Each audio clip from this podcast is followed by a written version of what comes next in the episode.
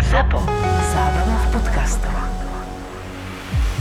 Filip, zistil som, že moje deti chcú tiež vlastný stromček, ale určite im kúpim malý a na kondela.sk majú aj 40 cm stromčeky. Pre mňa, keby som chcel najväčší na svete, tak 320 cm stromčeky. Takže kúpiš viacej stromčekov. Asi áno. Dokonca od 7,90, to bude asi ten menší. A čo mňa teda zaujalo, že keď sa mi zase stane prúser, tak do 48 hodín vedia doniesť. Až aj sobotu. Aha. No vidíš to. Takže môžeš to nehávať do piatkovej služby.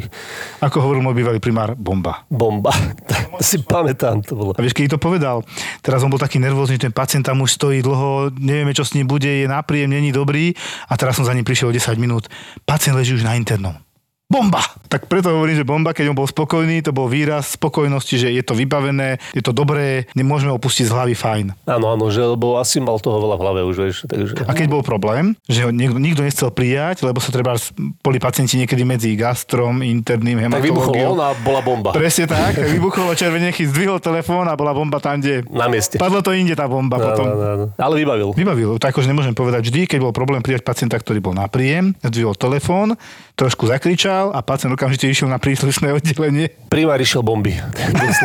Áno, áno. no a čo máš nové, Joško? Povedz. Trošku som dekompenzovaný už, lebo dobre, pred chvíľkou som nahrá, nahrával rozhovor jeden a tam sa ma pýtali, že či, či sú pacienti ku nám agresívni, ale ja som otvorene povedal, my už sme agresívni a jeden k druhému ako zdravotníci, lebo proste sme vyčerpaní, unavení, je toho veľa všeobecne. A na konci služby, ak som okolo 15-30 chcel skončiť, tak som si dovolil nechať záchranku chvíľu čakať, lebo už mi bolo ľúto, jeden pacient mi tam dve hodiny čakal, 80 saturácia, dobre, COVID, to je jedno. A zobral som ho konečne dovnútra, dal som prednosť pred sanitkou. Týchto strašne urazilo, že som ich neprevzal a nechal som ich čakať nejakých 20-25, nech, nežerem 30 minút. Samozrejme, že oni mi povedali, že hodinu, čo určite nie je pravda, lebo 14.30 som sa šiel najesť, 15.00 som vychádzal z izby, že určite v hlave som mal, že zavolám toho pána, čo tam už čaká dve hodiny chudák tak som ho zavolal, ale medzi dverami som samozrejme chytil tú sanitku, tak som ich tam nechal, že teda počkajte.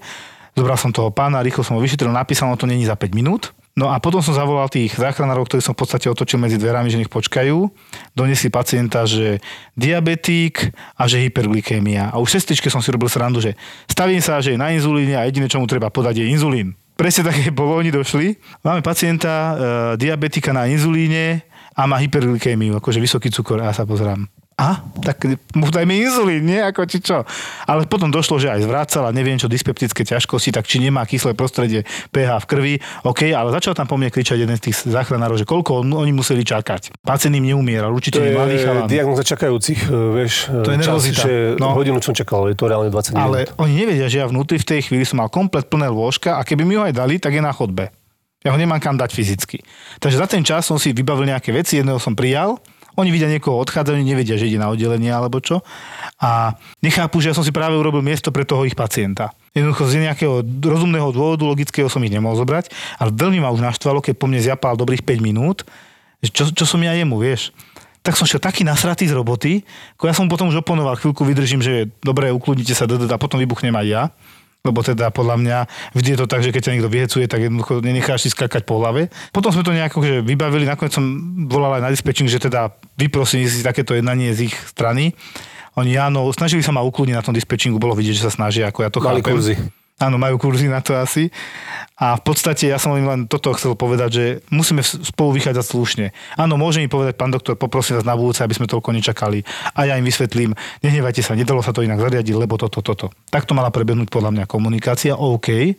Ja by som ju určite nakoniec povedal, mrzí ma to, nedalo sa to inak vyriešiť, ale keď po tebe začne hneď, niekto štekať, kričať, tak proste nevieš to takto kľudne vysvetliť. Nakoniec sme sa ako udobrili, lebo aj tá druhá záchranárka to ukludnila a tak. Čiže tie trenice sú už aj v robote. Toto bolo aj kedysi inokedy, a teraz je toho viac, lebo tých pacientov je veľa, sú ťažkí. Áno, mnohí sú aj pacienti samotní agresívni. My síce tieto trenice, čo medzi sebou máme, vždycky nakoniec vyriešime k dobru, že pozajtra, keď ho stretnem, tak poviem, sorry, nechcel som na teba kričať. On mi povie asi to isté a je to vybavené. A v tej chvíli proste tí, tie trenice, tie žabomyšie vojny tam sú. Nebudeme sa tváriť, že zdravotníci všetci spolu v súznení vychádzajú a ľúbia sa navzájom stále a non-stop. Proste to nejde, lebo tam sú komunikačné šumy, Tam je toho strašne tam je toho strašne. A ten To sa- urgent presne to je frmol, ktorý si musí zorganizovať. Premýšľali ste niekedy nad tým, koľko stojí zdravotnú poisťovňu vaše vyšetrenie u lekára? Na Slovensku ja niekedy použijem taký pojem, že máme stále low-costové zdravotníctvo. Dávame do neho relatívne málo a tie ceny nie sú oproti zahraničiu nejak, nejak prekvapivé. Také obyčajné vyšetrenie alebo také, také bežná starostlivosť lekára špecialistu stojí od 10 do 50 eur. Priemerná hospitalizácia, tá sa už posúva vyššie, tam sa už dostávame nemám možno niekde na 1500 eur, ale nejaká starostlivosť, ktorá si už vyžaduje, aby tam išiel nejaký materiál, aby bolo použité napríklad pri tom srdcovo cievnom zákroku niečo, tak sa vyšplá 10 tisíc eur a viac. Vypočujte si rozhovor s generálnym riaditeľom poisťovne Dôvera Martinom Kultanom o tom, ako by zdravotníctvo na Slovensku podľa neho malo fungovať a aká je budúcnosť zdravotných poisťovní. Objavte Penta Podcast.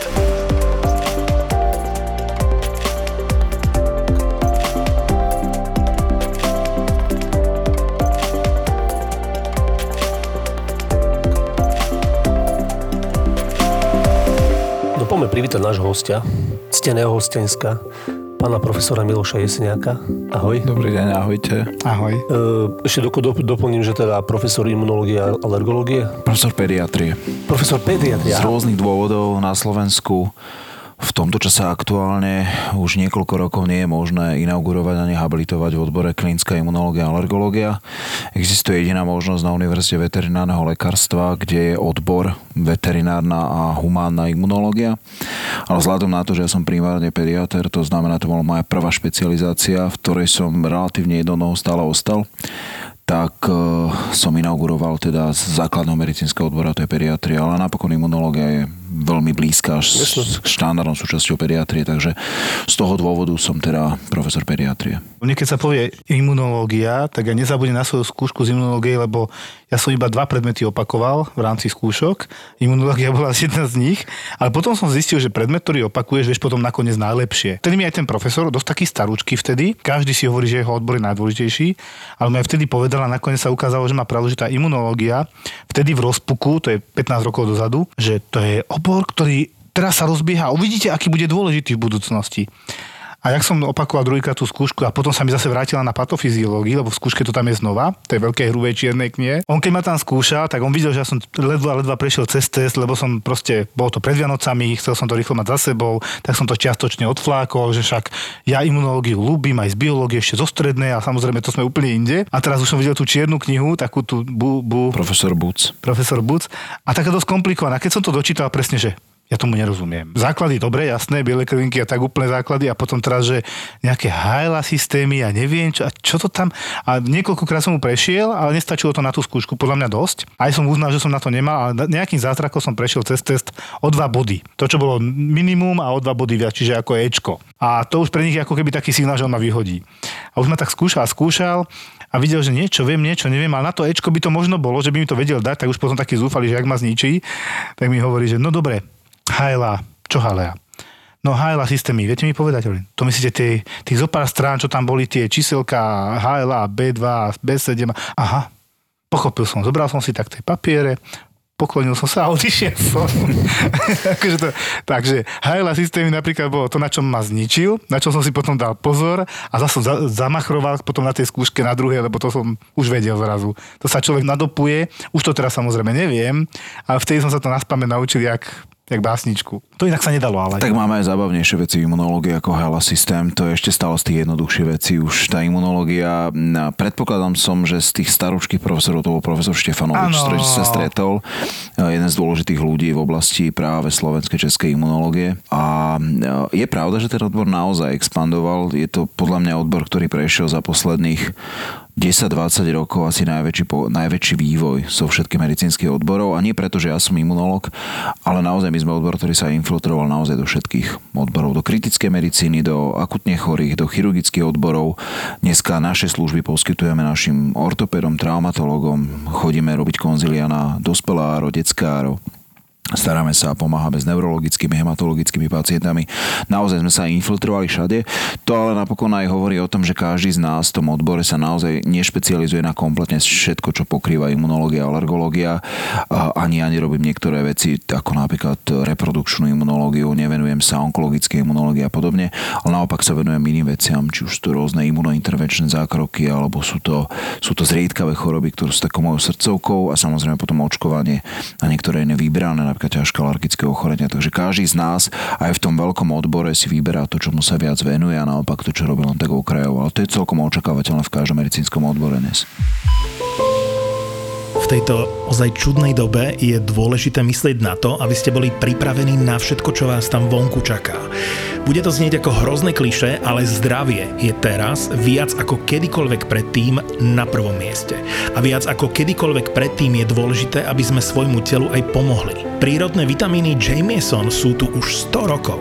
Jamieson Laboratories je najstarším a najväčším kanadským výrobcom a distribútorom prírodných vitamínov, minerálov, koncentrovaných výživových doplnkov, byliniek a botanických liekov. Všetko, čo naše telo potrebuje, dostaneme v najvyššej kvalite čistote a bezpečnosti. Podporme svoju imunitu poriadnou dávkou prírodných vitamínov Jamieson. Jamieson je značka, ktorej môžeme dôverovať, pretože už 100 rokov je najpredávanejšou značkou vitamínov v Kanade. Prírodné vitamíny Jamieson ti prinášajú aj túto epizódu podcastu Doktor Ma Filipa. Jamieson. Záleží nám na vašom zdraví mne opakovane volá nejaký známy kamarát a vieš, ak to je, že konzultujú s doktorom, kamarátom nejaké výsledky a on ti povie tak, že mám v tele skrytý zápal. A to milujem, keď mi toto povedia a mu hovorím, chceš tomu dlhú alebo krátku verziu? No daj dlhú, občas sa niekto odváži, ale dobre. Tak začneme tým, že zápal je v podstate skoro všetko. Urobí sa ti modrina, je tam zápal. E, zabolí ťa hlava, je tam zápal. Ale keď sa bavíme o tom, treba zápal rozdeliť na infekčný zápal, lebo oni počujú to, povia PCR, tak teraz už to je niečo iné, ale je to CRP, C-reaktívny proteín, čo teda už ľudia poznajú, už sa zabúda, alebo teda opomína trošku tá sedimentácia. Neviem, či má ešte nejakú takú hodnotu, podľa mňa veľmi spornú. Ale CRP máme, ešte máme kopec ďalších parametrov, ktoré vieme sledovať, ale ľudia poznajú CRP, C-reaktívny proteín, ktorý je normálne do 5 do 8 a už keď teda stúpne, už hľadajú, čo mi je, kde mi je a prečo mi to je mnohí nechápu, že CRP koľkokrát ani nie je dôležité výška CRP, ale stav pacienta, ale dobre. A ja im hovorím, že neliečím výsledky, ale pacienta. Ale pýtajú sa na to, mám tam nejaký zápal. A krásne mi odpovedal jeden chalan, hovorí, jasné, že mám nejaký zápal, však mám u Irášku, mám tam zápal, ne? Hovorím, ty si prvý, čo to chápe. Že to je úplne prirodzené, že podľa mňa neexistuje človek, ktorý by nemal v tele v tej chvíli žiadny zápal. Dobre som to povedal. Áno, Predovšetkým je dôležitá vec, že e, imunológ by tiež nemal liečiť iba laboratórne výsledky. To bohužiaľ e, máme ešte kolegov, ktorí niekedy sklzávajú k takémuto zlozvyku. Aj keď sa teda tak e, kulárne rozpráva, že keď si niekto myslí, že kompletne zdravý chodí k imunológovi, on vám určite niečo nájde laboratórne. Ale to, čo je veľmi dôležité, je naozaj interpretácia toho, čo laboratórne nájdeme.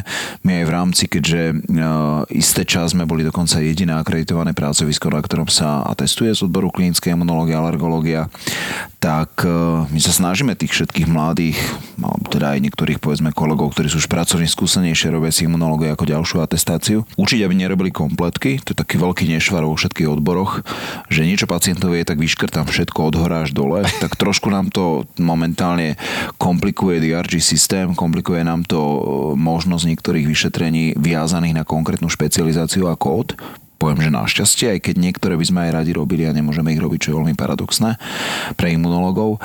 Ale naozaj škrtajme len to, čo si myslíme, že od toho niečo očakávame, pretože keď urobí človek kompletku imunologickú, na 100% niečo bude pozitívne, alebo niečo bude mimo toho, čo by sme očakávali a čo potom s tým.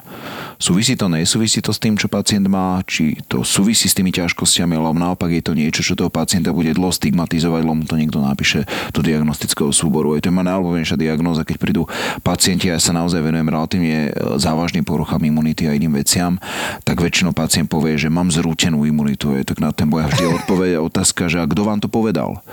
No všetci hovoria, hovorím, sú to všetci, ktorí majú atestáciu v odbore klinická imunológia, alergológia, alebo je to len taký bežný názor. No, že taký bežný názor, povedal mi to všeobecný lekár, hovorím, tak to je fajn, ale teraz sa o tom porozprávame trošku iným spôsobom a ja vám poviem, či máte poruchu imunity. To je momentálne zo všetkých diagnóz asi jedna z najzneužívanejších e, diagnóz, ktorá sa nachádza v, v každej dokumentácie, mám poruchu imunity, imunodeficit nejasného významu a podobne. Nehovoriac o tom, že my sme taký veľmi čudne, čudne podklasifikovateľný odbor, lebo v medzinárodnej klasifikácii chorôb samotné poruchy imunity majú len zo pár písmenov. My sme to rátali tých písmenok alebo kódov, ktoré sa priamo nastýkajú, keď sa venujeme imuno, imunitným poruchám, je, je možno nejakých 30-35, čo je strašne nesuficientné porovnaní s inými odbormi a najmä je problém, že najmä niektoré nové a novo objavené ochorenia sa skrývajú pod jedným kódom, ktorý je veľmi nepresvedčivý, čudný, vymyslím si, ochorenia so skupín periodických horúčok, kde je v súčasnosti okolo 50 rôznych syndromov. To je pod jednou diagnozou?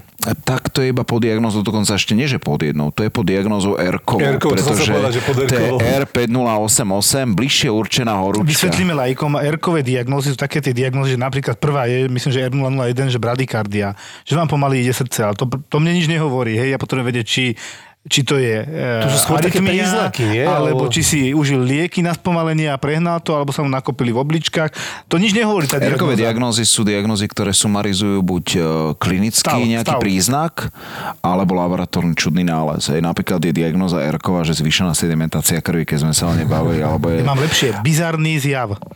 Je bizarný ešte- ešte máme. Ja neviem, čo si pod tým predstaviť. Ešte je diagnoza, že, že zvýšená hodnota ASLO, čo je teda zna, znak možnej streptokokovej infekcie, sa niekedy smieme, že aslitída, No, alebo sedimentitída. Bohužiaľ tá medzinárodná klasifikácia chorôb vôbec nerešpektuje to, kam sme sa dostali. Napríklad vrodené poruchy imunity, ktorých je momentálne stri- 480, tak dobre si pamätám z poslednej klasifikácie. My musíme skrýť a napratať do asi 15 kódov MKH. Oni ma normálne ublížili, nenevaj sa, ale... Nás úplne devalvujú v tomto a potom si naozaj niekto myslí, že imunológia je šamanstvo a také nejaké hokusy pokusy. Dneska musím povedať, že tie dva časti nášho odboru, alergológia a imunológia, naozaj sa posunuli neuveriteľne do, dopredu na základe nových diagnostických metód, na základe nových vyšetrení, na základe odhalenia nových nejakých mechanizmov imunitných ochorení a naozaj tá, tá práca už nie je taká tá klasická, že máte nádchu a kedy ju máte, no mám ju v marci, tak to máte brezovú alergiu a týmto končíme. To vôbec tak nie je. Dneska vieme tomu pacientovi presne povedať, ktorý z tých alergenov je ten najdôležitejší, ktorý je hlavný. Dokonca mu vieme aj ponúknuť napríklad alergenovú imunoterapiu a zabezpečiť to, že ho vyliečíme z tej alergie. Takže ten odbor napriek tomu, že zbudzuje veľkú nedôveru a tým, že prednášam prakticky, nepoznám asi medicínsky odbor, na ktorého kongrese by som ma neprednášal asi patológovia, tam som ešte nemal prednášku. Ale všade, kde som bol a oni sú všetci takí, sú takí vyplášení väčšinou, keď príde imunoalergolog, lebo oni očakávajú kadejaké čudné skrátky, veľké čísla, grafy a neviem čo. Ja tak neprednášam, ja to tiež moc nemám rád a musím sa aj ja priznať, že ja mnohé čísla nedržím v hlave. Proste na niektoré Ale veci sú tabulky, sú na to rôzne aplikácie v mobile. Dôležité je, aby sa človek zorientoval, aby mal šiestý zmysel v tej medicíne a vedel chytiť a vedel si povedať a videl zároh. Že nevidím pacienta, vidím 5 príznakov, ty si zrátam a toto môže byť iba toto, ale naozaj sa pozerať za roh toho pacienta. To napokon je práve covidová doba. Nie každý pacient, ktorý príde s covidom, má iba covid, máme aj iné veci, ktoré má na to netreba zabúdať napokon. Takže Hovoríme o tom často a hneď tomu nadviažem.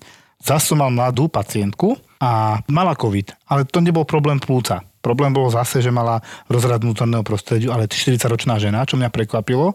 A potom som si spomenul, však píšem prácu, že dokiaľ však ja som zabudol povedať, že COVID robí aj CADH.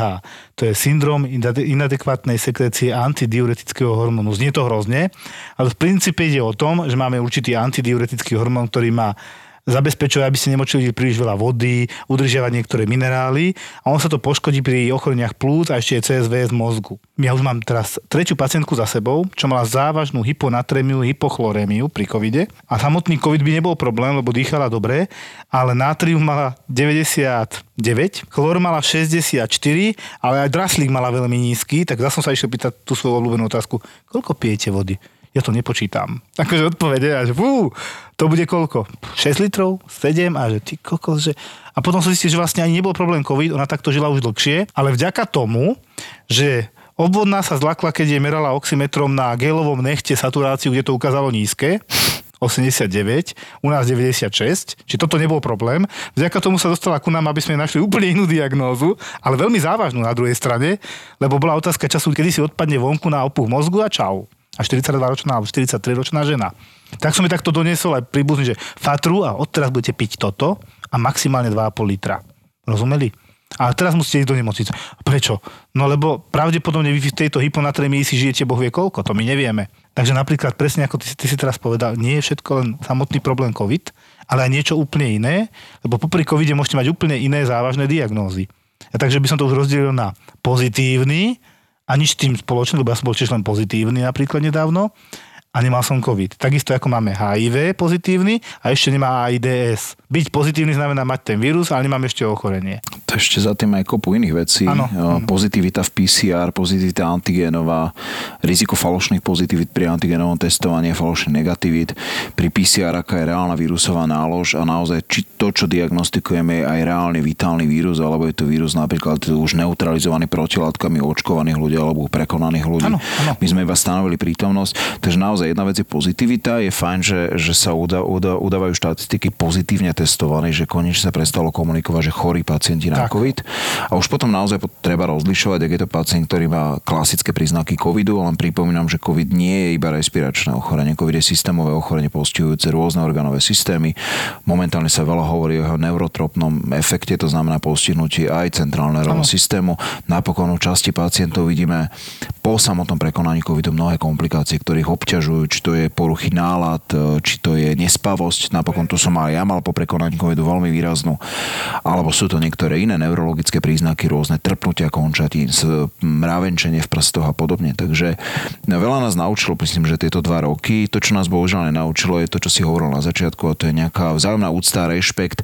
Nehovorím laik a, a, a, medic, a, a teda zdravotnícky pracovník, ale bohužiaľ tie špecializácie navzájom medzi sebou sa nenaučili, že jedna potrebujeme druhú a, a že je potrebný vzájomný rešpekt a naozaj tolerovať to, že každá z tých špecializácií je momentálne veľmi potrebná a najmä ak chceme nielen liečiť COVID komplexne, potrebujeme tam nielen infektológa, pneumológa, ale kardiológa, gastroenterológa, ani hovoriac o imunológovi, ale potrebujeme liečiť aj tie iné ochorenia, ktoré tu snáď ostanú aj potom, ako COVID odoznie, aby sme na ne nezabudli. Lebo ja sa vyslovene tešil, tešil som sa z toho času, keď tá druhá vlna konečne skončila a opäť naplno sme sa mohli venovať tej klasické medicíne, tomu, čo ja, čomu sa venujem. A keď musím nárovne povedať, že my sme sa venovali tomu, čo robíme, to znamená poruchy imunity, periodické horúčky, nejaké záležitosti ohľadom e, očkovania v špeciálnych situáciách, ťažké alergické ochorenia. My sme sa tomu venovali aj počas covidovej e, pandémie, tej druhej, prvej vlny, pretože tí ťažkí pacienti nepočkajú, ja som nemohol zavrieť ambulanciu a tváriť sa, že teda počkajte dva roky, kým toto všetko skončí. Takže,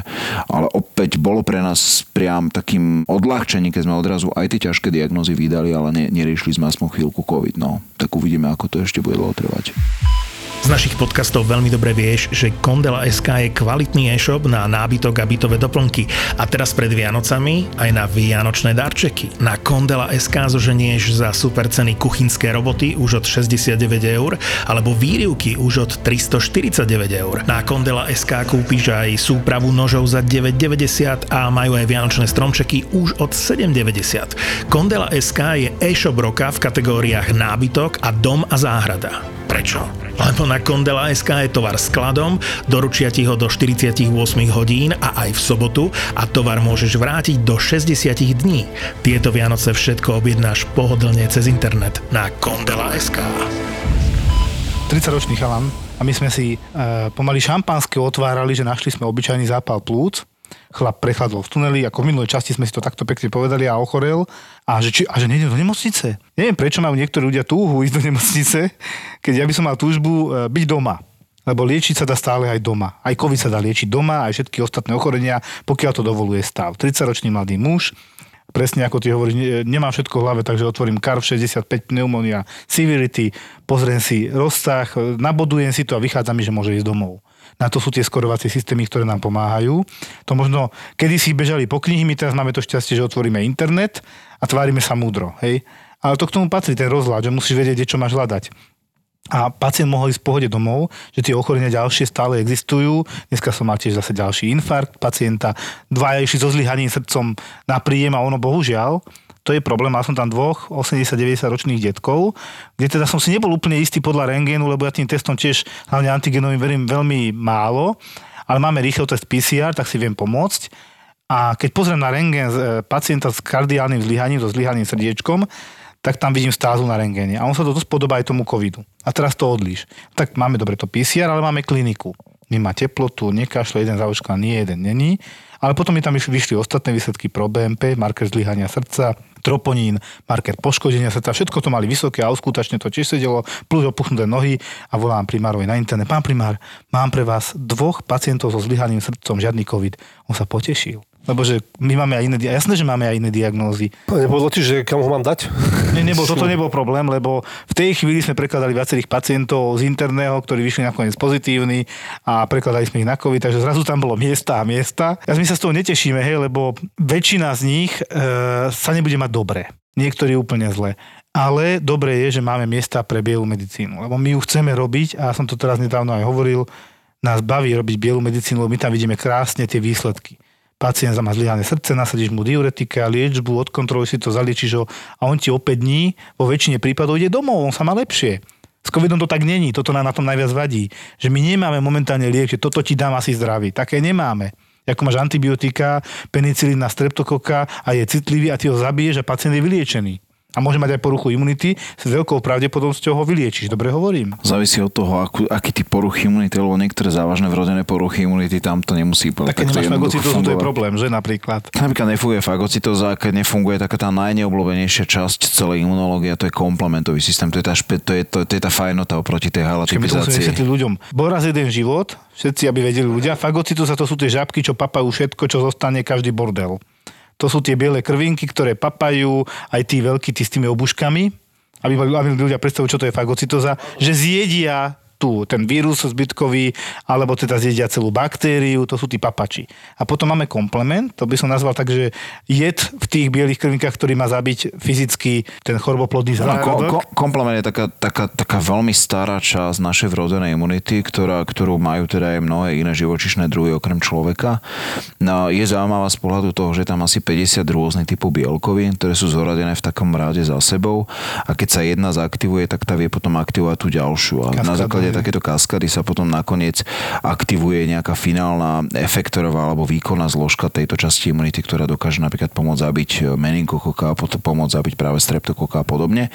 Čo je fascinujúce na tejto časti imunity, že keď chýba jedna z tých 40 bielkovín, najmä niektoré, tak naozaj človek aj napriek tomu, že si povie, že veď máme kopu iných častí imunitného systému, môže byť životne ohrozený niektorými závažnými infekciami. Aj my v našom centre máme viacero takýchto pacientov s raritami. dobre pamätám. Uh, SID je trošku iná časť imunity, to už je naozaj, keď človeku chýbajú biele krvinky, ktoré tvoria protilátky a biele krvinky, ktoré priamo zabíjajú napríklad vírusy. Áno, ťažká kombinovaná imunodeficiencia, alebo skrátka SID, je, uh, my sa smejeme, že v imunológii sú štyri veci, ktoré vyžadujú okamžité vyšetrenie. Je to samozrejme závažná alergická reakcia typu anafilaxie, je to akutné zhoršenie astmy, ktorá sa nazýva status astmaticus, potom je to akutný záchvat angioedemu, či už získaného alebo vrodeného, čiže opuch v oblasti tváre, jazyka, dýchacích ciest. To je inak jedna z diagnóz, ktorý sa venujeme, ktorá sa nazýva hereditárny angioedem, opäť rarita na Slovensku, ale máme skoro 120 pacientov. No a štvrtou je práve SCIT. Keď, sa, keď je u malého dieťaťa podozrenie na túto závažnú vrodenú poruchu imunity a keď nám zavolá kolega, že myslím si, že dieťa má toto, tak v tom okamihu dieťa musí byť pre, presunuté do, do centra, musí byť izolované, musí byť nasadená liečba, ktorá sa ukončí iba vtedy, keď sa nepotvrdí táto choroba. Takže... To môže byť zaujímavé, že povedať aj možno, že tie príklady konkrétne, čo my sa možno rozprávali. Z týchto štyroch akutných vecí, no, my, my tým, že sa venujeme najmä vrodeným poruchám imunity a rôznym ich typom, som už povedal, že ich skoro 480, mám mnohé také pacientské príbehy alebo príbehy ľudí, ktorých som stretol. Niektoré sú smutnejšie, niektoré sú veselšie, aj keď tá imunológia je v zásade celkom príjemný a pozitívny odbor. No, presne si pamätáme dieťa, ktoré úplne náhodným spôsobom bolo k nám odoslané, respektíve náhodou sa pri dieťati zastavil kolega v spádovej nemocnici, ktorému udreli do očí výsledky práve vyšetrenia protilátok a ten kolega teda odporúčil, že to kontaktujte centrum, že toto bude asi niečo zvláštnejšie. Pritom dieťa ležalo v tej nemocnici za 4 mesiace života asi 6 krát s rôznymi zápalmi, zápal ucha, zápal plúc a podobne. A kolega zavolal, povedal nám výsledky, v ten deň sa ešte dorobilo jedno také špecifické imunologické vyšetrenie. Dieťa sme hneď presúvali k nám. V podstate nevedelo sa, že čo to bude, ale ako náhle matka prišla k nám s dieťaťom, tak ja som sa jej opýtal, že náhodou u vás nejaký váš príbuzný nezomrel mužského pohľavia na nejakú, nejakú závažnú infekciu ako dieťa. A ona som povedala, to sa ma prvýkrát niekto opýtal a povedala, moji dvaja bratia pre 40 rokmi zomreli vo veku 6 a 8 mesiacov, jeden na zápal plúc, jeden na otravu krvi. Môj ujo zomrel na takéto niečo, starej mamin o, brat Ty zomrel na niečo pekne. takéto. A to človek v podstate hneď vo dverách vie, že je to choroba porucha imunity, ktorú prenášajú matky a dedia ich synovia. Presne takto sme to aj zistili. Dieťa malo do 8 dní stanovenú diagnózu. Následne, keďže dieťa malo ďalších troch súrodencov, jedna sestra bola vhodná dar, dárkyňa kostnej drene, práve to sa takto lieči. Čiže dieťa sme vo veku 6 mesiacov v spolupráci s našimi kolegami v Bratislave som transplantovala kostná dreň.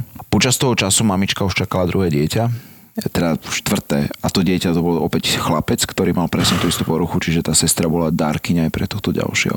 Čiže na tomto príbehu úžasné, že vy v 5. a 6. mesiaci života dieťaťa mu robíte takýto závažný medicínsky zákrok, transplantácie kostnej drene, tomu dieťaťu darujete nový imunitný systém a to dieťa bude žiť normálny plnohodnotný život bez toho, aby vedelo, že niečo takéto zdedilo teda po svojej matke. Vlastne teta zachránila dvoch. Áno. Doktor zachránil v podstate tých chlapcov, hej, že sa dostal do kontaktu a bol tým, že no, mal to mnoho šťastie. Je, to mnoho je takýchto, vecí. áno, tam. mnoho je takýchto náhodných vecí. Aj, aj, ja si pamätám ďalšiu veľmi zaujímavú príhodu, keď sme, keď sme robili v jednej menšej nemocnici. Súčasťou jednej doktoránskej práce mojej doktorantky bolo vyšetrovanie pacientov po 18 rokoch, ktorým sa v čase narodenia stanovovali niektoré špecifické markery v pupočníkovej krvi. A z okolností v tej nemocnici robil primára oddelenia biochémie môj spolužiak, ktorý keď zistil, že som tam, si ma tak zavolal, sa ma opýtal, že a čo robíš, čomu sa venuješ? Hovorím, no robím akože tak venujem sa vrodeným poruchám imunity, máme tých pacientov okolo 800 na starostlivosti. A on, že taká zvláštna pani tu chodí, také výsledky chodia zvláštne, ti to ukážem, čo si o tom myslíš. A, tak, tak sme chytili ďalšiu veľmi raritnú vrodenú poruchu imunity. S pani sme sa dohodli, momentálne má stanovenú genetický diagnózu, je správne liečená, má sa absolútne dobre bez akýchkoľvek A čo mala problémov. dovtedy? Aké mala dovtedy problémy? To vtedy bola liečená ako opakované zápaly plúc, opakované zápaly stredoušia, a mnohé komplikácie vyplývajúce práve z chýbania tejto časti imunity a bola hlavne liečená pre nesprávnu diagnózu, ktorá má trochu inú prognozu ako túto diagnózu, ktorú sme my stanovili. Takže tých príbehov je veľmi, veľmi veľa. Ja si pamätám napríklad už zo spomínaných opuchových stavov, takých tých angioedemových. Áno. A Ja si pamätám dve, dve veľmi šarmantné vtedy ešte dievčatka teda v Žiline, ktoré bývali kúsok od nás a ktorým otec bohužiaľ zomrel na, na zadusenie sa a nevedel, ja som, tedy som bol ešte na strednej škole. A tieto dve dievčatá už ako mladé slečny sa dostali ku mne do centra pre hereditárny angioedem, ktoré potom do otcovi dedičný, dedičný. Uh, ktoré práve po otcovi zdedili ten, toto ochorenie a v podstate takto ja som sa s nimi stretol druhýkrát a zistil som, že oni v podstate v celej rodine sme tam našli až piatich mužov, ktorí sa zadusili medzi 30. a 50. rokom života. Fíha. Dedičný opuch Áno, áno. lokálne. A to nikoho nenapadlo akože vôbec, že ako to oni uzavreli tie umrtie? Či to bolo dávno už? Problém pri raritných chorobách je, že ak sa o nich nerozpráva, ak neexistujú rôzne kampáne edukačné, tak sa ani nevie o nich jednoducho. Mm. To, čo platí stáročia v medicíne, diagnostikuješ to, na čo myslíš. A keď, to, keď na to myslíš a vieš, že také niečo existuje, a možno je potrebné, aby ja som bol ten, kto to zdiagnostikuje, ale minimálne poznám niekoho, kto sa venuje takéto skupine ochorení a práve na to vznikajú rôzne centra, kde posielame týchto pacientov, následne pacient je do, došetrený a tak toto ide ďalej. Veľkou ďalšou skupinou tých pacientských príbehov máme strašne veľa. Ja mám veľmi šikovný tým mladých ľudí u mňa, mám, mám teda, je nás dokopy momentálne pre raritné choroby sme piati, ktorí pracujeme v tejto oblasti uh, u nás v nemocnici a uh, pamätám si napríklad veľkú skupinu, ktoré sa venujeme, sú periodické horúčky. To sú fascinujúce novodia, relatívne nové ochorenia, ktoré síce v literatúre odrazu sme zistili, že už v polovici 19. storočia boli opísané, uh-huh. Ale to sú chudáci pacienti, oni celé životy blúdia po Povedzme si, čo to je tá periodická horúčka? Ak- CRP itida neznáme etiológie. Áno. To, je naj, naj, to sú pacienti, ktorých v diagnoze, alebo keď sa tak zahrabe človek v tej dokumentácii, napríklad u dospelých pacientov, nájde presne, že sepsa alebo otrava krvi nejasného pôvodu, eh, čudná, akože nešpecifikovaná porucha imunity, zápal. ne, nejasné zvýšenie zápalovej aktivity a CRP a tak ďalej. Sú to mnohí pacienti, ktorí napríklad za mm, 50-60 rokov absolvujú, absolvujú mnohé vyšetrenia, zoberú im slepe črevo, žlčník, zoberú sa im mandle, kadečo Vykuchajú iné. ich, dobre. Vyslovene a furt teploty sú a odrazu zistíme, Ešte že... musím dať otázku, prepáč. Malá Nikolka, teraz má 9 rokov. Hovorí ti to niečo? Považská Bystrica, však ja som odtiaľ. A tiež ste jej dali diagnózu, myslím, že v Stredomorsku ste tam dali ako horúčku A tiež takto chodila, toto isté. My máme celoslovenské pôsobenie, čiže ja mám pacientov e, takých, že spoznal, kde sa ktoré dediny a mesta nachádzajú. Takže naozaj ja mám pacientov od Čierne na Tisov až po, až po Malacky, Holíč a Skalicu. Bratranec. Má dceru, má 4 roky a už má asi 6 zápal nejaký za svoje krátke pôsobenie, štvoročné dieťa. Hovorí, vieš čo, mne sa to nezdá, choďte k imunologovi. A myslím, že nás tam pediatr pošle, tak si to pýtaj normálne. Prosíme o výmenný listok ku imunologovi. Išli a zrazu sa veci pohli neskutočným spôsobom a myslím, že tvoje, tvoje priezvisko som tam zachytil ako pečiatku. Môže byť, lebo v pacientov so familiárnou stredomorskou horúčkou máme momentálne vyše 100. Ich dosť, že? Tak sa myslí na to, odrazu sa o tom vie a, je to, je to, my keď aj chodíme na zahraničné podujatie, my sme súčasťou mnohých svetových a európskych sietí, ktoré sa venujú tejto skupine ochorení. Keď tam prídeme zo Slovenska, Strednej Európy, sa nám opýtajú, koľko máte týchto pacientov? Hovorím, momentálne 98 presne, ale už je to číslo nad 100, keďže genetické výsledky nejaké došli práve tento týždeň, tak na vás pozrie, že to je možné. No je to možné, 5 miliónov lebo na, o tom rozprávame, o tom boli zrealizované mnohé, mnohé edukácie, mnohé mediálne kampane a naozaj platí, že mnohí kolegovia, nielen pediatri všeobecní lekári, ale aj gastroenterológovia, reumatológovia sa na nás obracajú, že majú pacienta, u ktorého teraz si mysleli, že má reumu nejakú, ale nemá reumu.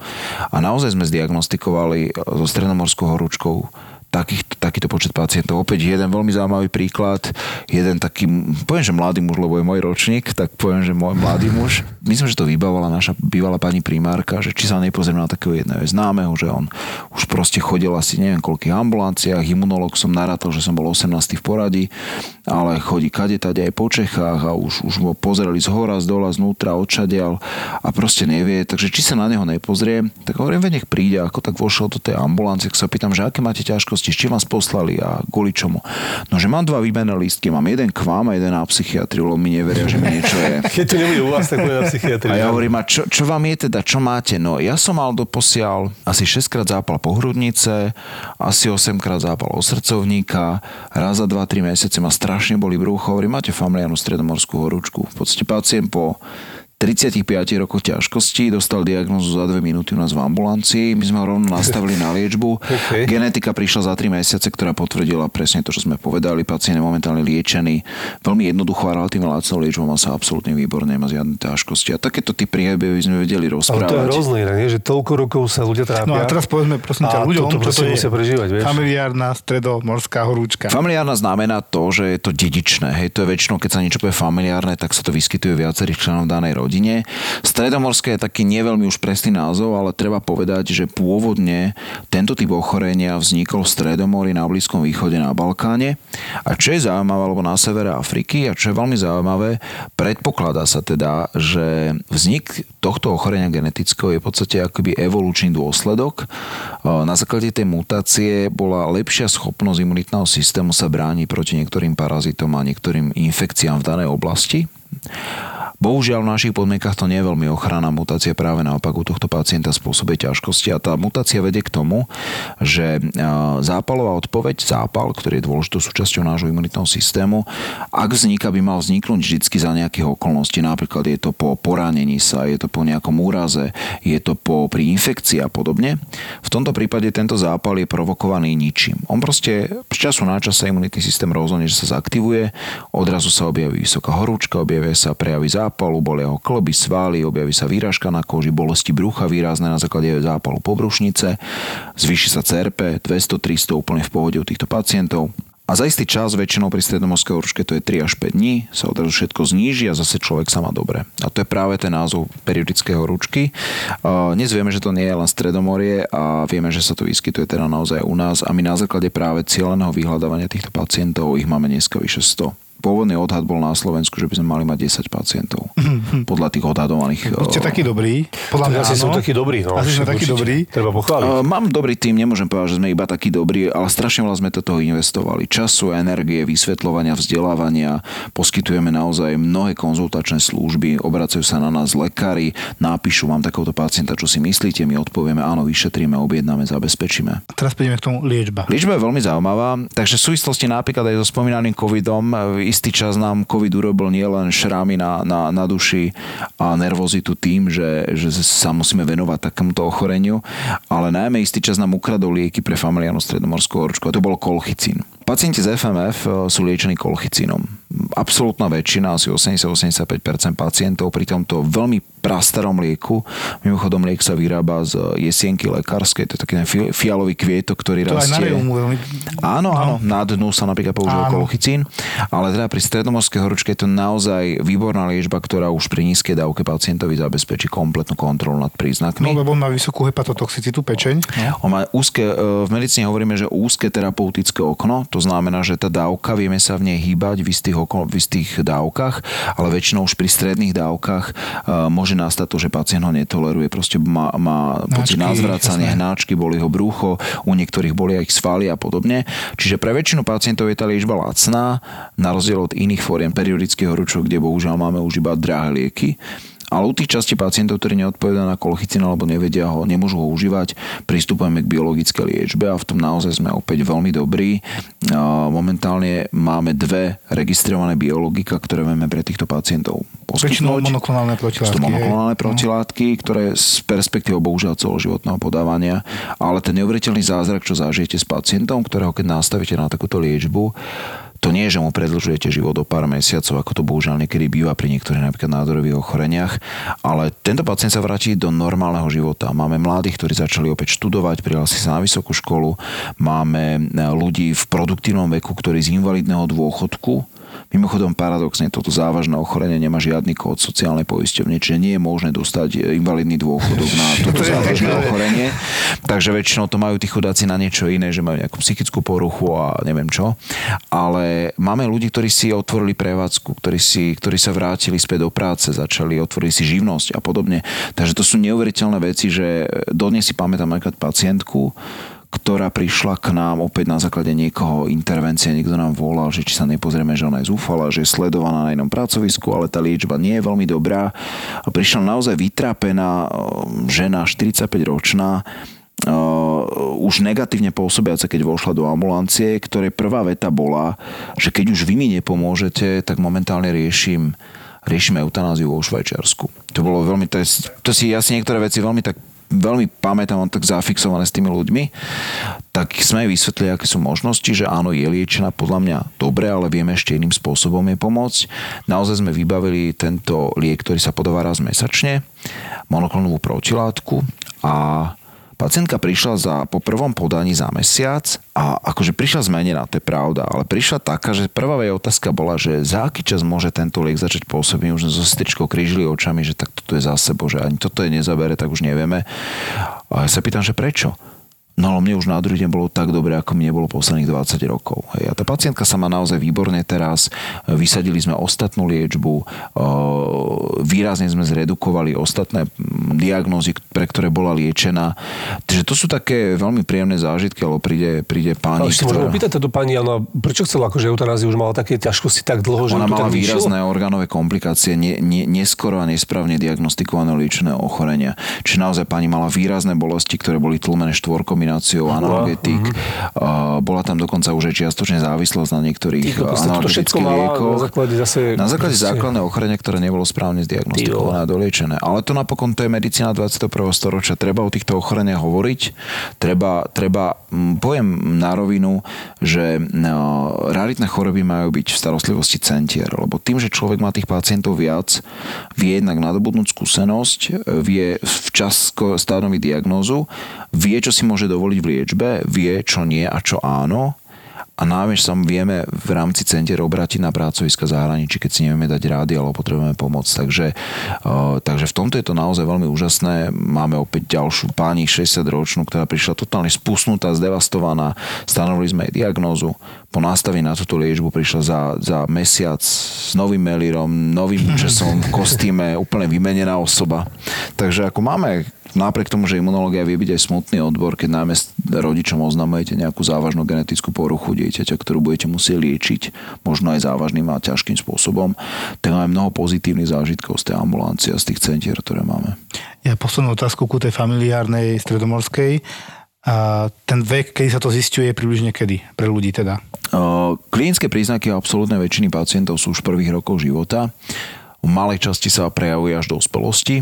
Ten časový posun, keď sme teraz vyhodnocovali u nás medzi prvými príznakmi a stanovením diagnózy je okolo 14-15 rokov čo je určite viac ako v zahraničí, ale treba byť zase férový. Na Slovensku sa dlho o tomto ochorení nevedelo.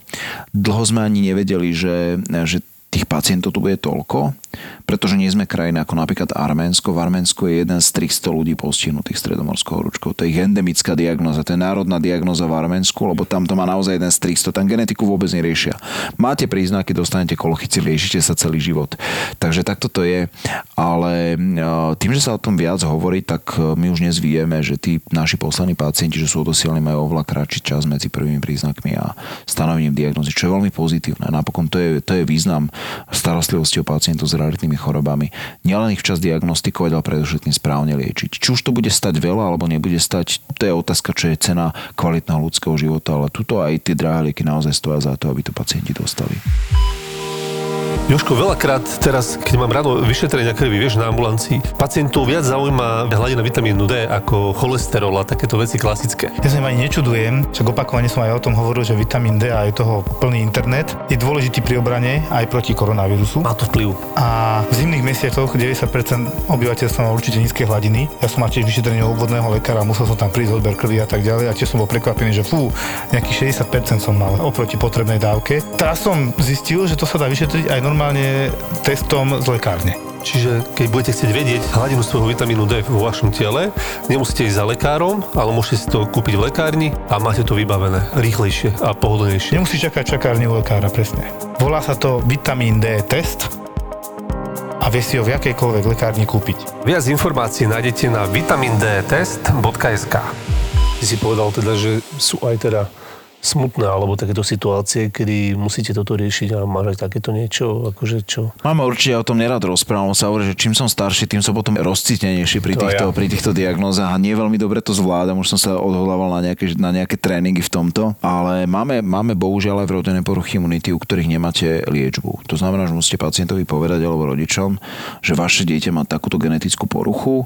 Prognoza je taká, že v 10. roku života prestane chodiť a v 20. vám zomrie. Bohužiaľ máme aj takéto diagnózy, pri ktorých nevieme pomôcť tomu pacientovi. Vieme znížiť riziko infekcií, vieme znížiť riziko niektorých nádorových komplikácií, ale bohužiaľ stále sú ochorenia, ktoré nevieme liečiť. Oni prídu s čím za, za tebou, akože o takéto... Prídu s rôznymi ťažkosťami, väčšinou ťažké infekcie, nejaké kožné prejavy, nejaké neurologické prejavy. Máme ochorenia, ktoré majú okrem poruchy imunity aj pridružené príznaky z iných orgánových systémov, napríklad srdcovo a podobne.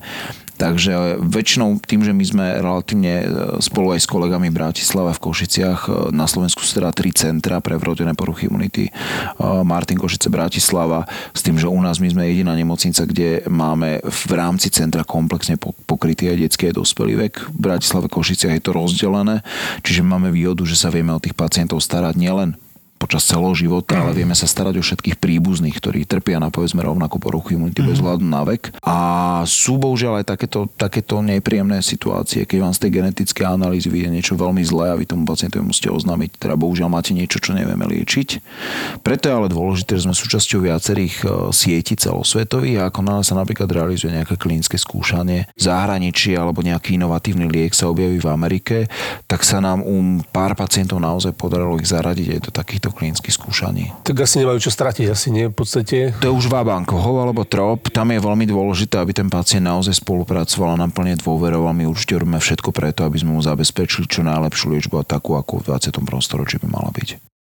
Ako to oni vnímajú, títo pacienti? To musí byť hrozné, vieš, že budeš v 10 rokoch takto, 20 To je, keď ti niekto oznámi, že máte AIDS. Vieš, ale Áno, ale že vieš, že čakáš, vieš, čo príde, že to je, že máš už v podstate nalinkovaný osud. Ako každý máme vraj nalinkovaný osud nejaký na, napísaný, ale Tak ono, kade, že sa môže vieš. stať, človeka môže prejsť auto ani o tom nevedel, takže hej. to je v podstate dneska každý lekár, najmä, najmä v odboroch, s ktorými sa stretáva s nejakými závažnými diagnózami, s negatívnou prognozou, čo v podstate v každom odbore niečo také je, v niektorých odboroch je toho viac, v niektorých je toho menej, tak čo, ten lekár sa stáva bohužiaľ aj psychológom, pretože musí zvládnuť sám seba, aby zvládol. E, Nikto z nás nie je otrlý, aj keď to niekedy tak vyzerá, že stroho konštatujeme, ja aj s mojimi pacientami, či s rodičmi, alebo tými pacientami, mám jednu veľmi veľkú zásadu, som veľmi priamy, akože my aj na rovinu, keď sa ma pýtajú, aká je prognoza, aké je toto a podobne, samozrejme rozlišujem, že nie, nie, niektoré veci nepoviem pred tým dieťaťom a podobne, ale väčšinou sa bavím veľmi na rovinu, ja nemám rád také akoby omáčky, že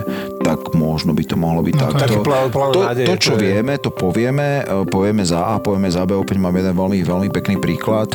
Také dievčatko tiež prišlo k nám, myslím, že bolo z Prešova, ak si dobre pamätám. Veľmi zlatí rodičia teda, opäť volala, volala kolegyňa, že vyšetrila dieťa s ťažkým prejavom v podobe exému. Navyše to dieťa má opakované nejaké závažné infekcie, vírusové, herpetické a také celé je to čudné a tá laboratórny nález je taký zvláštny, ale jej sa to ani nezdá. Tak nám poslala výsledky a hovorím, dieťa okamžite treba preložiť k nám. Mimochodom to bolo zase dieťa z diagnozou SCID, jeden podtyp, to je, to je veľa, hej. skupina, ktorých je asi 20 syndromov. A teda prišlo to dievčatko k nám, prišlo s rodičmi v ten deň, ja som na nich čakal, to presne oni do- dorazili okolo nejakej 8. My máme v našej nemocnici, na našej klinike izolačné boxy pre takéto deti. Zabezpečili sme liečbu, dieťa dostalo trojú kombináciu antiinfektív, čiže antivirotikum, antibiotikum, antimikotikum preventívne, dostalo protilátky int- vnútrožilovo a na druhý deň sme vybavovali v podstate genetickú analýzu, o, ktorá bola hotová do dvoch týždňov, čo nie je veľmi také časté, ale to sme mali jasné podozrenie na konkrétny syndrom u tohto dievčatka a rodičia boli veľmi nápomocní. Musím povedať jasné, že to bolo veľmi nepríjemné vôbec sa baviť o, v nejakých intenciách, že asi vaše, vaša cerka má nejakú závažnú poruchu imunity. Budeme musieť začať vyhľadávať darcu, pretože predpokladám, že bude potrebovať transplantáciu kostnej drene, keďže nemala dieťa a, súrodencov. Rodičia sú málo kedy zhodní, samozrejme to je veľmi raritné, aby rodič bol hodný darca. Takže e, v spolupráci s bratislavskými kolegami a pani primárkou Horakou sa rozbehlo teda vyhľadávanie dárcu ešte pred stanovením finálnej diagnózy. Dievčatko teda išlo po istom po, dvo, po týždni domov, vy sme vysvetlili režim, ako bude liečené, ako musia izolovať, ako musia dávať na čo pozor. A za dva týždne prišlo na podanie protilátok vnútrožilových, lebo vtedy sme sa rozhodli, že budeme podávať týmto spôsobom protilátky. A presne si pamätám ten okamih, že keď prišli na podanie, končilo podanie tých protilátok a Volali mi náraz dve osoby. Najprv mi volala teda genetička, že máme diagnózu, bohužiaľ teda, že naozaj sa to potvrdilo, je to závažná uh, diagnóza s veľmi nie, veľmi priaznivou prognozou, ak sa neskoro lieči. A v tom čase, keď som oznamal rodičom, že teda mám pre vás takúto správu, bohužiaľ to, čo sme očakávali, je pravda.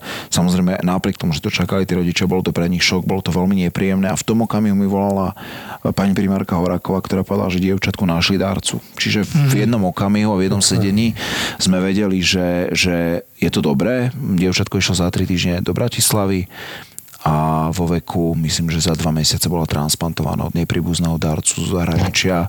Momentálne sa má výborne, má zdravý imunitný systém, funguje to krásne dievčatko, takže máme kopu takých aj zlo dobrých skúseností a zážitkov.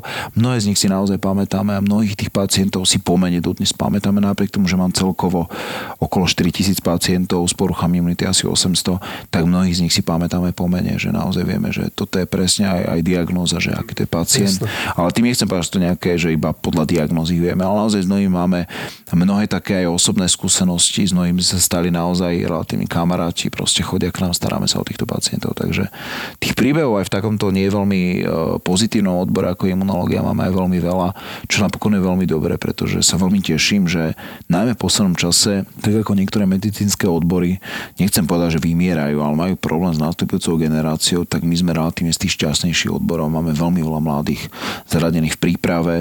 Už konečne je to, že keď príjem na kongres imunológov, nie som tam najmladší, už tam máme mnoho mladších, šikovných, veľmi perspektívnych kolegov, ktorí proste sa vzdelávajú, robia. Sa veľmi teším, že tento odbor určite nebude, nebude na vykapanie na Slovensku, práve naopak. Tak sa teším, lebo naozaj imunológia je odbor, ktorý ide neskutočne rýchlo dopredu. A vlastne my zistujeme stále viac, že všetko je fakt, že imunológia. Trošku prekleniem k alergiám, lebo sme sa bavili o tom, že kvinkehoedem, hereditárny angioedem vysvetlíme jednoducho opuch. Dá sa povedať, že je taká diagnoza, že opuch nezatriedený inde. No ja toho nemám rád, ale teraz mi tiež došiel pacient dneska ráno, že je tam taký, ja hovorím sestrička, je tam taký psoriatik, taký dosť, no nevyzerá dobre, no čiže psoriáza a že on má asi alergiu. Alergiu však, a čo nie, za svojím doktorom kožným a tak, nech to pozrie. A že nie, nie, že on má problém a neviem čo, tak som zistil potom, že problém je, že nemá zaplatené poistenie. Hej, to je, na urgente ťa ošetríme aj bez poistenia, samozrejme. Došiel a ma presvedčal, že to má alergiu, že on sa natrel belogentom a že je to červené. Ja sa na to ale pozerám, tak už nejaké tie skúsenosti mám, ale toto nevyzerá ako alergia, ale ako zápal. Ono tie psoriatické ložiska a tak, keď to je dobre ošetrované, sa bez problémov zapália. Už na pohľad ten pacient bol taký, že ľúbi si vypiť a možno, že aj zapaliť cigaretku a až tak sa nestará, hej. Je taká diagnoza, že nižší hygienický štandard, tam by to sedelo. No teda som urobil odbery a tak a typoval som CRP okolo 50, tak bolo 50,29 a potom sa priznal, že aj teplotu vlastne mal a tak ďalej, už, to, už tomu pridával konečne. A ja som už bol na začiatku, že dáme mu dexamet a potom, že stop, žiadny dexamet, počkajme, to vyzerá, že to bude nakoniec impetiginizácia toho nešťastného ochorenia, vysvetlím. Keď máš nejaké takéto škaredé kožné ochorenie, akým je napríklad dekompenzovaná psoriáza, lebo toto on mal, väčšinou je to problém práve pacientov, že sa o to veľmi nestará tak sa ti môže zapáliť a streptokok ľúbi zapáliť takéto ranky a poškodenia na koži, defekty. A tento pán to teda mal, takže ja by som nazval, že to bola impetiginizácia a mal západ, dal som mu antibiotika, ale presne som mu aj povedal, že kontrola kožným lekárom, eventuálne aj imunológom, alebo som nevedel, čo je za tým. A išiel potom pekne domov a, vtedy, a teraz, jak si rozprával, som si uvedomil, že ja po každom opuchu hrdla alebo ťažšej alergické reakcii doporučujem vzadu, že kontrola imunológom, lomeno alergológom a som si myslel, že ježiš, oni ma raz zabijú. A teraz si mi povedal vlastne, že ste radi, že to robím, že nech sa To je- zastavia, keď to je zistené prvýkrát. To je určite, toto je jedna z dôležitých vecí. Tam je potom už nadväzne na to, ten alergolog musí e, rozmýšľať. My sa snažíme tých našich atestantov učiť, že rozmýšľajte aj bežne, aj, aj raritne. Že nemyslíte, ne, ne, nepozerajte sa na všetko iba ako na alergiu, Takto. lebo to môže byť aj niečo iné. A naozaj to môže byť aj raritné choroby, ako hereditárny angidem a podobne. Takže určite toto dobré. My sme veľmi radi, že sa konečne podarilo aj to, že z mnohých urgentov, keď napríklad je pacient ošetrený po systémoalergickej reakcii, po bodnutí osov alebo včelov, Áno.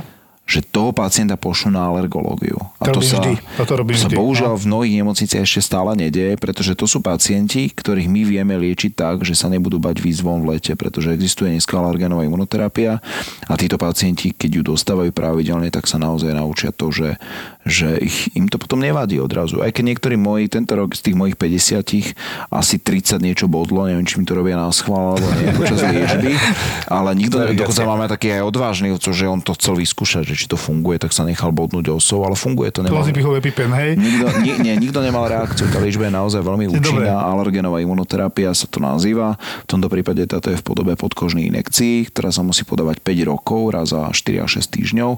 Ale ten efekt je taký, že pacienti, ktorí boli v panike, nikde nechceli cestovať, nechceli ísť v lete vôbec von, tak odrazu normálne žijú, pretože vedia, že sú chránení takouto liečbou. To je napokon tá nová alergológia, že nielen Zaujímavé príznaky, ale my vieme, my vieme liečiť a práve je dôležité spolupráca s mnohými našimi kolegami z iných odborov, z Urgentu, to sú presne veci, ktoré my potrebujeme, aby boli poukázané k nám do ambulancie, aby sme ich dovyšetrovali a aby sme ich liečili.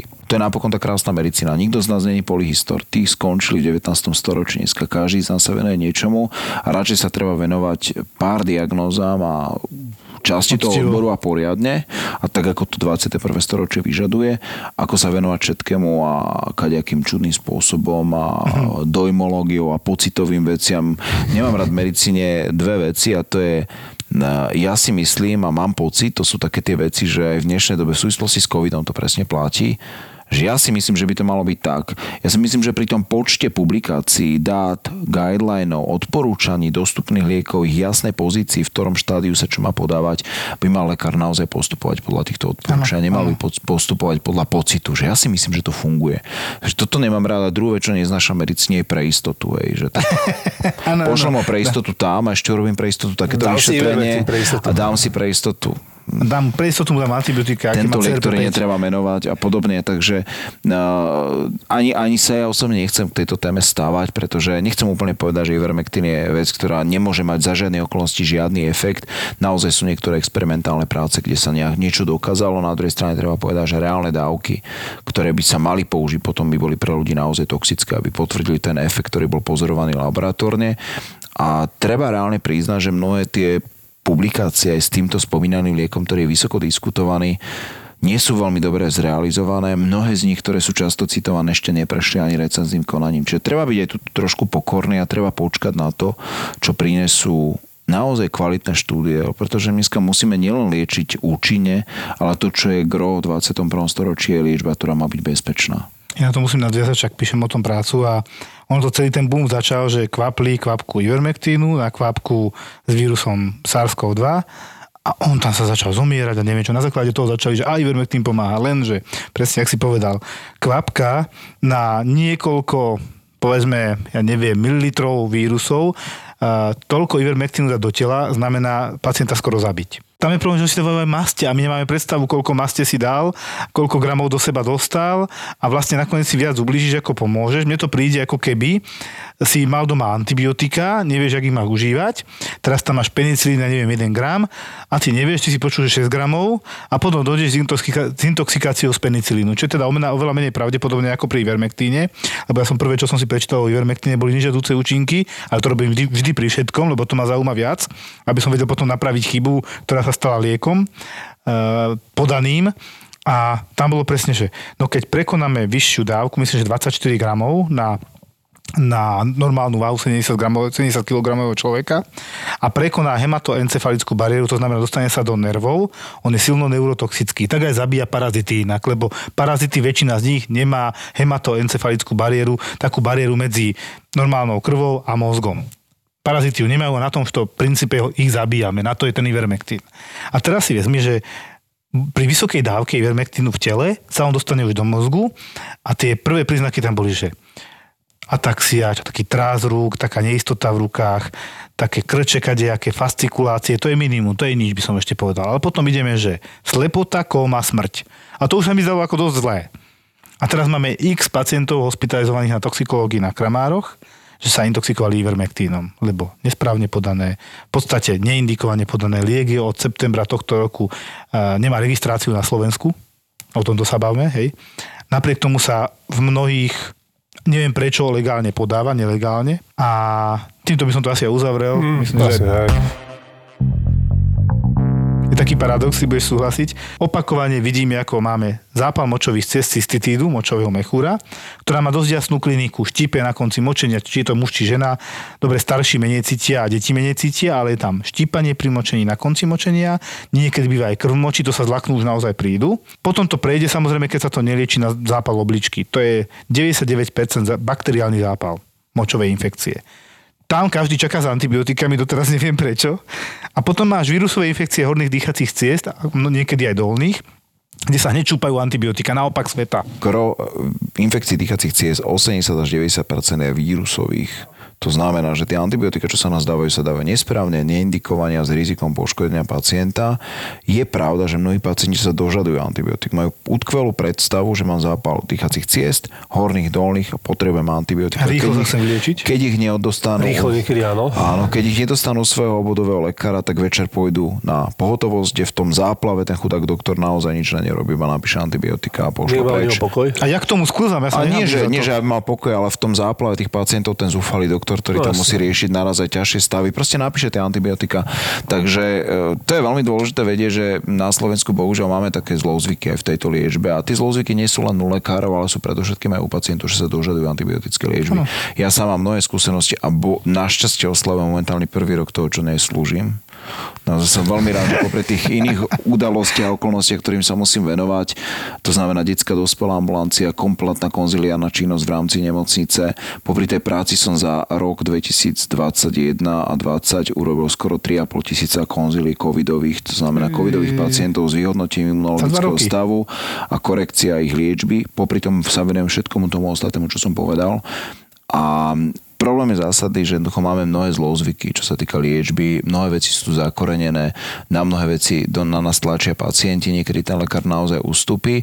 A v mnohých prípadoch som mal naozaj skúsenosti aj zo služieb, že uh, keď som pacientovi nenapísal antibiotika alebo tomu dieťaťu v pohotovosti, tak ten rodič mal pocit, že ne, nedostatočne kvalitne a nedostatočne zodpovedne liečím to dieťa. Pritom naozaj stačí zinok, stačí vitamín D, vitamín C, stačí nejaké fitofarmaka, dostatok tekutín a Ono, antibiotika. tam je taký paradox, že ľudia veria tomu, že to antibiotikum zabere, lebo antibiotikum zabere na 3. 4. deň podávania a on sa začne konečne na ten 7. deň reálne vy, vy, vyhľadávať a vy, dať sa dokopy z tej výrozy a preto si myslíš, že mu zabrali antibiotika. Ale to je taký milný pocit, dojem, to je tá dojmológia, ak si to ty presne, presne pomenoval. Ja tiež hovorím, že nemám subjektometer, keď sa ma pacient mi nevie povedať, ak sa cíti, tak ja nemám subjektometer, dojmológia je podobný pojem, pekné. A si to presne pomenoval, že tí pacienti tlačia na nás a potom výsledkom je, že liečíme nesprávne a tomu sa musíme snažiť vedieť vyhnúť čo je niekedy veľký problém. To je napríklad problematika covidu, do ktorej bohužiaľ sa opierajú mnohí politici, opierajú sa aj mnohí laici, aj mnohí ľudia, ktorí nie sú zodpovední za liečbu pacientov, ale na Slovensku liečba prebieha podľa medzinárodných protokolov, ktoré sa pravidelne updateujú, my ich rešpektujeme. Nemyslím si, že je nevyhnutné mať pre niektoré typy štádia tohto ochorenia naše vlastné národné odporúčania, keď sú existujú medzinárodné, podľa ktorých sa riadi celý svet, ktoré rešpektujú nové štúdie, ktoré ukážu, či daný liek je fungujúci alebo naopak nefungujúci. Prichádzajú nové lieky, prichádzajú antivirotika. Opäť by som nebol až taký veľmi nadšený z tých nových antivirotík, lebo ukazuje sa, že aj tá pôvodná relatívne slušná účinnosť pri tej prvej molekule proti COVID-19 sa neukazuje až taká dobrá. A ďalšie, ktoré príde, ktoré má síce vysokú účinnosť, bude musieť s veľkým rešpektom rešpektom z hľadiska nežiaducí účinkov podáva. Takže v tomto prípade bohužiaľ alebo našťastie treba povedať, že naozaj Slovensko postupuje tak, ako treba. Je pravda, že niektoré veci trvajú dlhšie, napríklad zmobilizovanie podávania monoklonových protilátok a podobne. Vieme, že tam sú mnohé technické problémy, nielen s nastavením systému, zabezpečením liečby, miesta podávania, personálu. My vieme, koľko toho personálu na Slovensku chýba, nielen lekárskeho, ale najmä sesterského. My sami vieme u nás v nemocnici, koľko sestier sme strátili za posledný rok, ktoré odišli z nemocnice, ako sú oddelenia, ktoré proste nemôžu byť funkčné. Ja keby som ja na svojich ambulanciách dvoch, ja mám detskú a dospelú, nemal moje sestričky, ktoré majú podľa mňa 10 rúk a 10 hlav, keď riešia to všetko, čo riešia, tak ja by som bol naozaj zúfalý s mojimi kolegyňami. My sme neurobili nič, pretože my sme jeden tým, v ktorom má každý ten zdravotník svoje jasné miesto a svoju úlohu a nie je náraditeľný. A tak toto je bohužiaľ aj pri, pri COVID-19. E, ďakujeme veľmi pekne nášmu dnešnému hostovi. Ja som si teraz uvedomil, jak sa rozprávame, že ja na tú atestáciu pôjdem so strašným pokojom, lebo vďaka vám, ľuďom z ďalších odborov sa naučím veci, s ktorými sa nestretávam. Lebo na urgentnom príjme určite neriešim scit, určite neriešim fagocitózu, riešim úplne iné veci. Ďakujem. Ďakujem za pozvanie. Neboli to oni, starec a smrť, kto tu páchal hriech ale na tom teraz už nezáležalo. Boli proti tej presile sami. Žiadne dobro nevideli. Len malú včelu, ktorá priletela odkiaľ si z boku. Ťažko bolo povedať, čo je z boku, proste ju zrazu obaja zaregistrovali. Letela pomaly a placho. Nikdy viac sa neodvážuj postaviť sami. Z pohľadu na včelu ho vytrhol burácajúci hlas. Pozrel sa späť na smrť. Kľakla si ešte nižšie. Chulila sa pred hromovým hlasom, ktorý ju tlačil k zemi. Čela letela za svetlom sviečky. Ďalší porív vetra ju takmer sfúkol a starec sa pristiehol pri tom, že zrazu nevie, čo si má želať. Či to, aby sviečka nezhasla, lebo vedel, že je svetlom chlapcovho života, alebo aby vietor sfúkol plameň, aby v ňom včela nezhorela. To bol úryvok z knihy, ktorú môžete darovať niekomu na Vianoce s tým, že ju napísal ten istý chlapík, ktorý píše scenáre k podcastu Vražedné psyché. Keď ju budete hľadať v knihkubectve, pýtajte si mrchu hnusnú. Zapo. Zábrná v podcastovách.